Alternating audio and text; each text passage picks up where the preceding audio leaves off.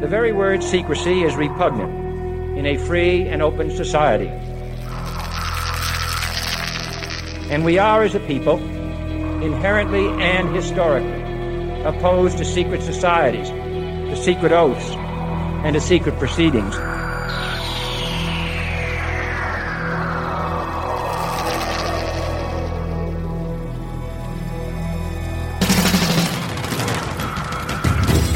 Questions you always had, the answers you were never given, the place to seek the truth.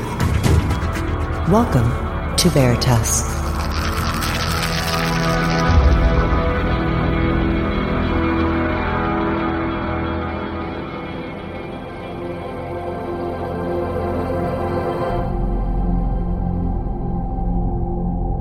Greetings to everyone around the world, and a warm welcome to another edition of Veritas at veritasradio.com. I'm your host, Mel Fabregas, and I sincerely thank you for joining me once again. And if this is your first time, or the truth journey brought you here, welcome home. And if you want to listen to tonight's full interview and every single interview we have ever done, subscribe. Go to veritasradio.com and you'll get your login immediately. And the same goes for Sanitas Radio if you really want to upgrade your life just like I have. So I hope that you can experience it too, so you can transform your life. And if you want to be a guest on this radio program, have a suggestion, or simply want to get in touch with me, just simply go to the contact button of our website. Through the ages, every generation has had to face difficult challenges. At this point in time, these challenges have taken on extreme proportions on a scale never seen before. When faced with threats and intimidation, most individuals have chosen to lower their eyes, take a step back, and accept the oppressors.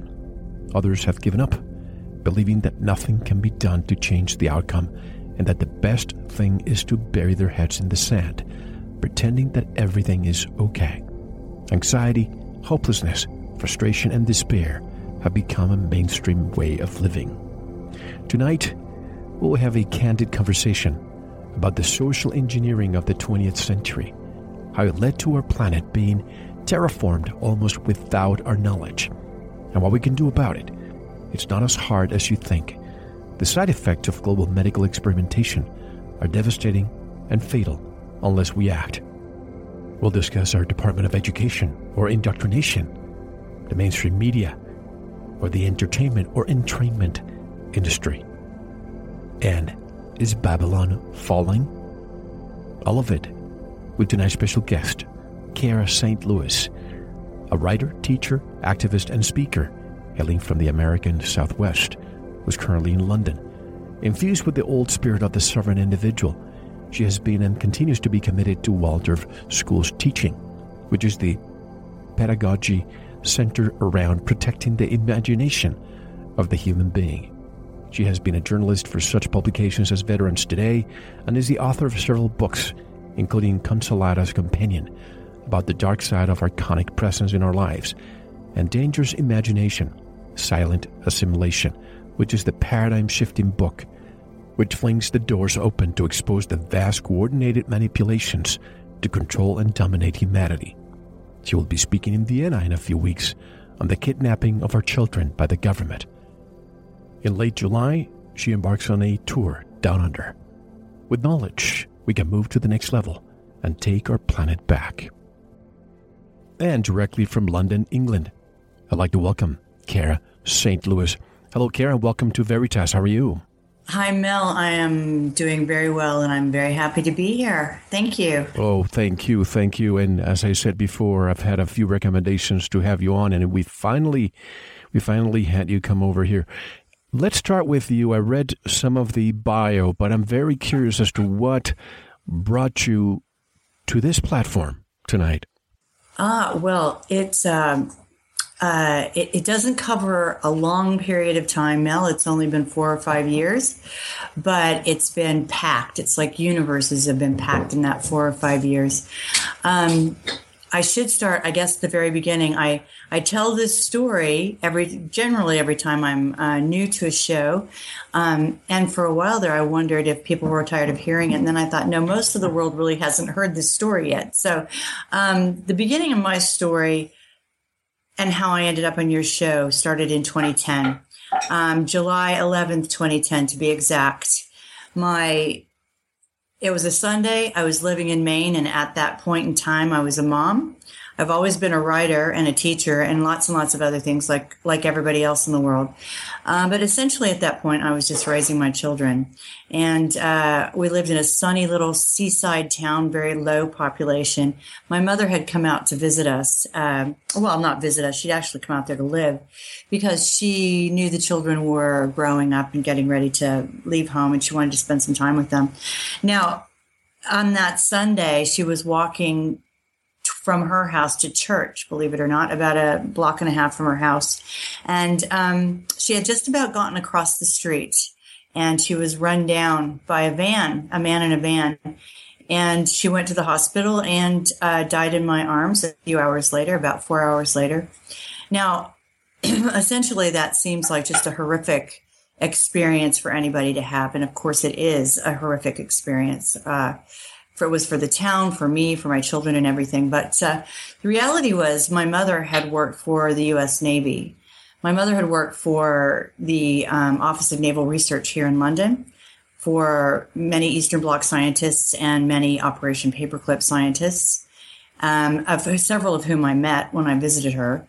Uh, and these were men who worked with atmospheric physics. These were men who worked with microwave weapons.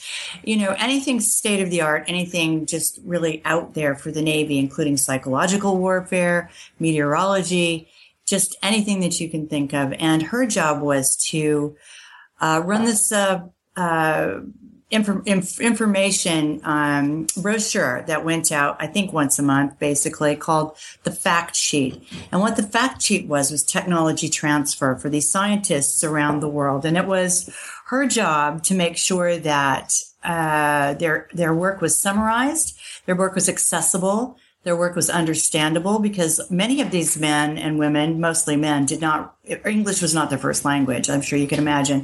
There were many Germans, for sure. example. Um, and so her job was not necessarily to understand all of the science behind what they were putting out, but certainly to make it understandable as it went around the world in summary form. And you know she she was no scientist but she was a very intelligent woman and i'm sure that she understood a lot of what crossed her desk and the fact of the matter is, she couldn't talk about it with me or anybody else, but she did say to me more than once that what she saw that crossed her desk scared the hell out of her. Okay. So she saw a lot of things that I didn't know about, but I'm sure were, I mean, she had a pretty high security clearance. Anyway, so that putting this random, this very, very random event of her dying in that way um, and by the way, at that point, she was 74 years old. And I know for a fact she could barely remember her own social security number at that point, you know. However, she was a loose end. And I kind of, it just wouldn't, the feeling that this had not been an accident just never left me, Mel. And so of course you hate to i mean that just that just fills you with fear when you're thinking about things like that. And it took me it, i was i was trying to get over this horrific incident for months and months.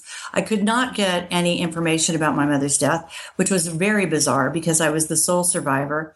I literally had to have my attorney write a letter to the uh, local police department, reminding them that I had the right to the information, that there was such thing as a free, as freedom of information, um, and that really didn't do any good for a while either. But then. Um, that was July. So along about November, I got a, a letter in the mail that was hand addressed and with no return address on it. And someone had slipped a very short and sweet police report into an envelope and sent it to me. And I still don't know who sent it to me. Um, but at least I had a little bit of information. So, you know, I, you live with these things. You, you try not to think that that could be the case, but you, you wonder if that, if that, in fact, it just never left me. Now, Christmas of that year, December 31st of that year, was the day that John Wheeler was found in a dumpster in Washington. Do you remember? Va- vaguely, refresh my memory, please. Yeah, John Wheeler was uh, a West Point graduate. He had been an advisor to three presidents.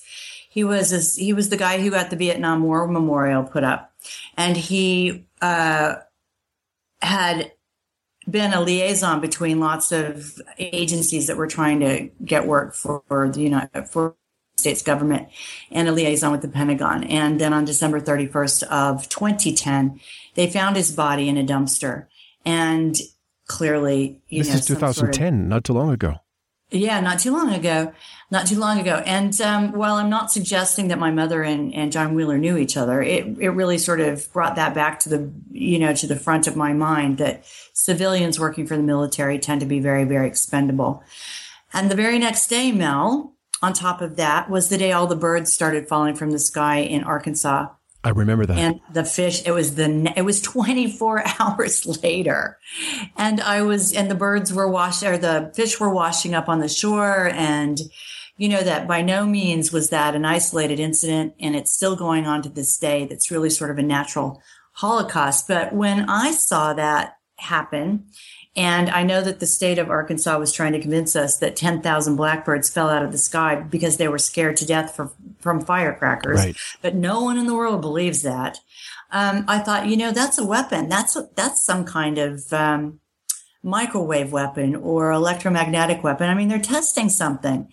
And sure enough, um, when a necropsy was performed on those birds, it turned out that they had no external injuries, but all of their internal organs had essentially exploded. Right. So, you know, it doesn't take a, a, rocket scientist to understand potentially what, probably, excuse me, I, we can say probably what happened in that case. So this bring, brought me back in my mind again to all of the people that my mother was working with. They were working with these kinds of things. Okay. Now, um, I started to what I what I decided to do was write about it because I am a writer. Obviously, that was the way for me. To, one of the ways for me to work this out. So there was a book that came out of that. It's called The Sun Thief, and it is a very thinly veiled account of my uh, two things really. My trip down memory memory lane trying to piece together how this could have happened and the things in my memory remembering how she could have ended up in a position like this on the one hand um, and on the other hand, um, the first thing I came up against when I started looking into this was, of course, chemtrails, because that's right in your face as soon as you start researching electromagnetics or or um, atmospheric physics or any of those sorts of things, you know. And um, once I dove into that deeply, deeply enough, you know, I was absolutely horrified, like all of us are when we first start finding out about that. And um, what the book gave me an opportunity to do was invent a character, a pilot. So I have two stories going in that book. One is the the true story of my mother and myself and my family and, and the journey that I went on to try to find out what the hell happened to her. And the other was the other is a story of a pilot that came to my imagination. I don't believe we actually write fiction. Um, it's still in my mind that when that situation is is solved, when it's when the truth finally really does come out, it will be from the inside. And I also don't like to write books that have dismal endings. I don't like to write hand wringers, Mel. I, I like to write books that have actually have um, solutions, you know? well, how do we trust and, it? How do we trust it? When, how do we trust when the truth is allegedly coming from the inside? How do you discern? Well, yeah, you don't. I mean, you just have to keep looking, keep looking, keep looking. And I think that um, it's very difficult to do. Um, before we leave the topic of, of that particular book, though, let me just give a, a shout out to somebody who really helped me with that book. Sure. Um, I, when I first started looking into chemtrails and listening to interviews and things like that, there was a fellow Mark McCandlish. You've probably come across him. Yes, of course. Um, Marky is a really good friend of mine now because I came up against the aviation portion of this book and, and knew that I knew absolutely nothing about aviation.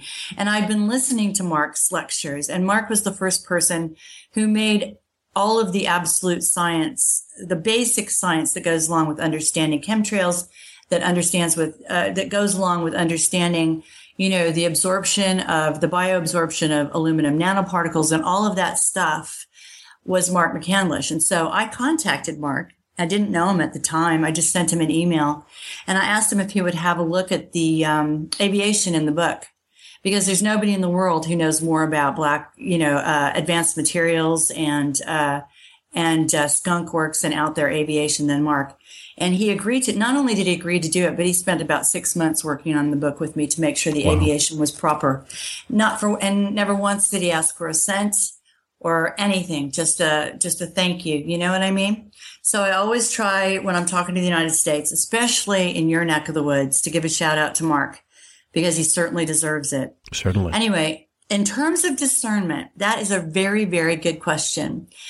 Um, with all due respect to my current host, of course, uh, I have to say that it was necessary for me to leave the United States to begin with to finally get my information back into the United States. And that is because the US tends to be under information lockdown. Have you, you kind of under, you kind of have a, of a relationship to what I mean by that? I have a be, feeling, but how about could, your, your side where you are? Isn't that a little bit cagey as well? Mm, well, it is, but I'm actually using that, Mel, because the, because London is one of the three centers of you know, uh, despicable activity in the world. Vatican, so Washington, D.C., and London. There you go. London is the um, economic center, the economic center of the spider right. web. So nothing is it, it, everything that comes from London is given it is given a free re- free ride out of here, and that's because they're doing they're doing their business, and so it's like this. It's like riding the crest of the information wave here. They don't mm. stop anything really. And so I'm just kind of hitchhiking on the back of this information that, that flows from London unimpeded because they've got their business to do and it's got to get around the world. And so when I find, when I first came to London, I discovered that that was how I was going to be able to get my information back into the United States and around the rest of the world. Um, and that has turned out to be the case because the United States is very much in a bubble, because it's very difficult to get information into the US. And by the way, it's just as hard to get information into Australia and the other English speaking countries. Oh, it's, in fact, it might even be a bit worse, Mel. Um, coming to London is what allowed me to finally get my foot in the door in the United States and uh, be listened to.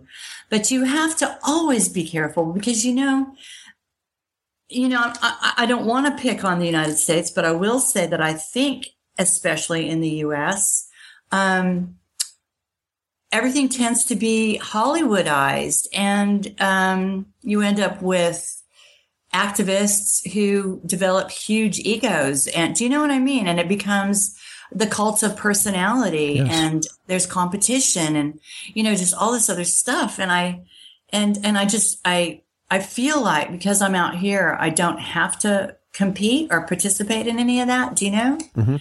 and so it feels less heavy to me. It feels cleaner.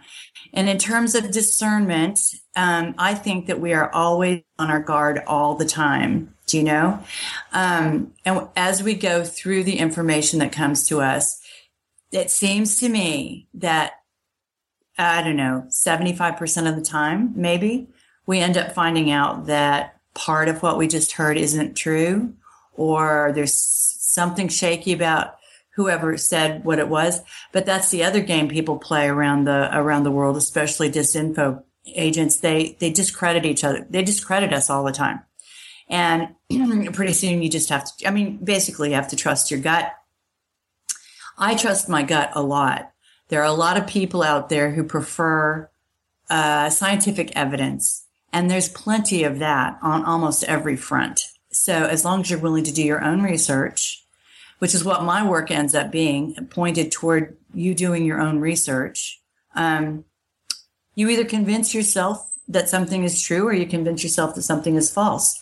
You also get a really good sense, Mel, for what my husband calls the truth sandwich, which means there's, you know, a lot of truth wrapped in a lot of crap. You know, this thin slice of truth in the middle of the sandwich with, with a slice of lies on one side and a slice of lies on the other. I mean, the powers that be are really, really good at concocting that kind of stuff. So uh, you do get a sense, but, but the thing is you have to do a lot of, um, a lot of research and get a lot of information under your belt. So you have a, a database, an information base to work with, you know?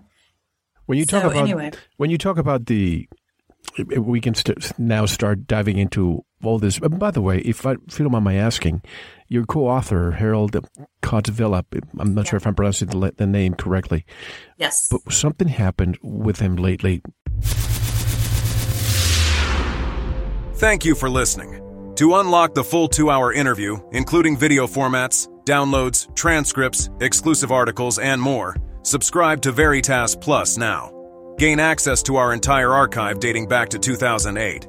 Just click subscribe at veritasradio.com. Because you don't want to believe, you want to know. Subscribe now. To listen to the rest and all of our exclusive material, proceed to the Veritas Plus member section or join the Veritas Plus family by subscribing. Click on the subscribe button at veritasradio.com. Don't forget to visit the Veritas store for focused life force energy. Get a 15 day free trial today with no credit card required. And if you want to get in touch with Mel, want to be a guest on this radio program, have a guest suggestion, or have feedback, just click on the contact button on our website at veritasradio.com. Now, proceed to the Veritas Plus member section or subscribe to listen to the rest of the interview. You don't want to miss it because you don't want to believe, you want to know.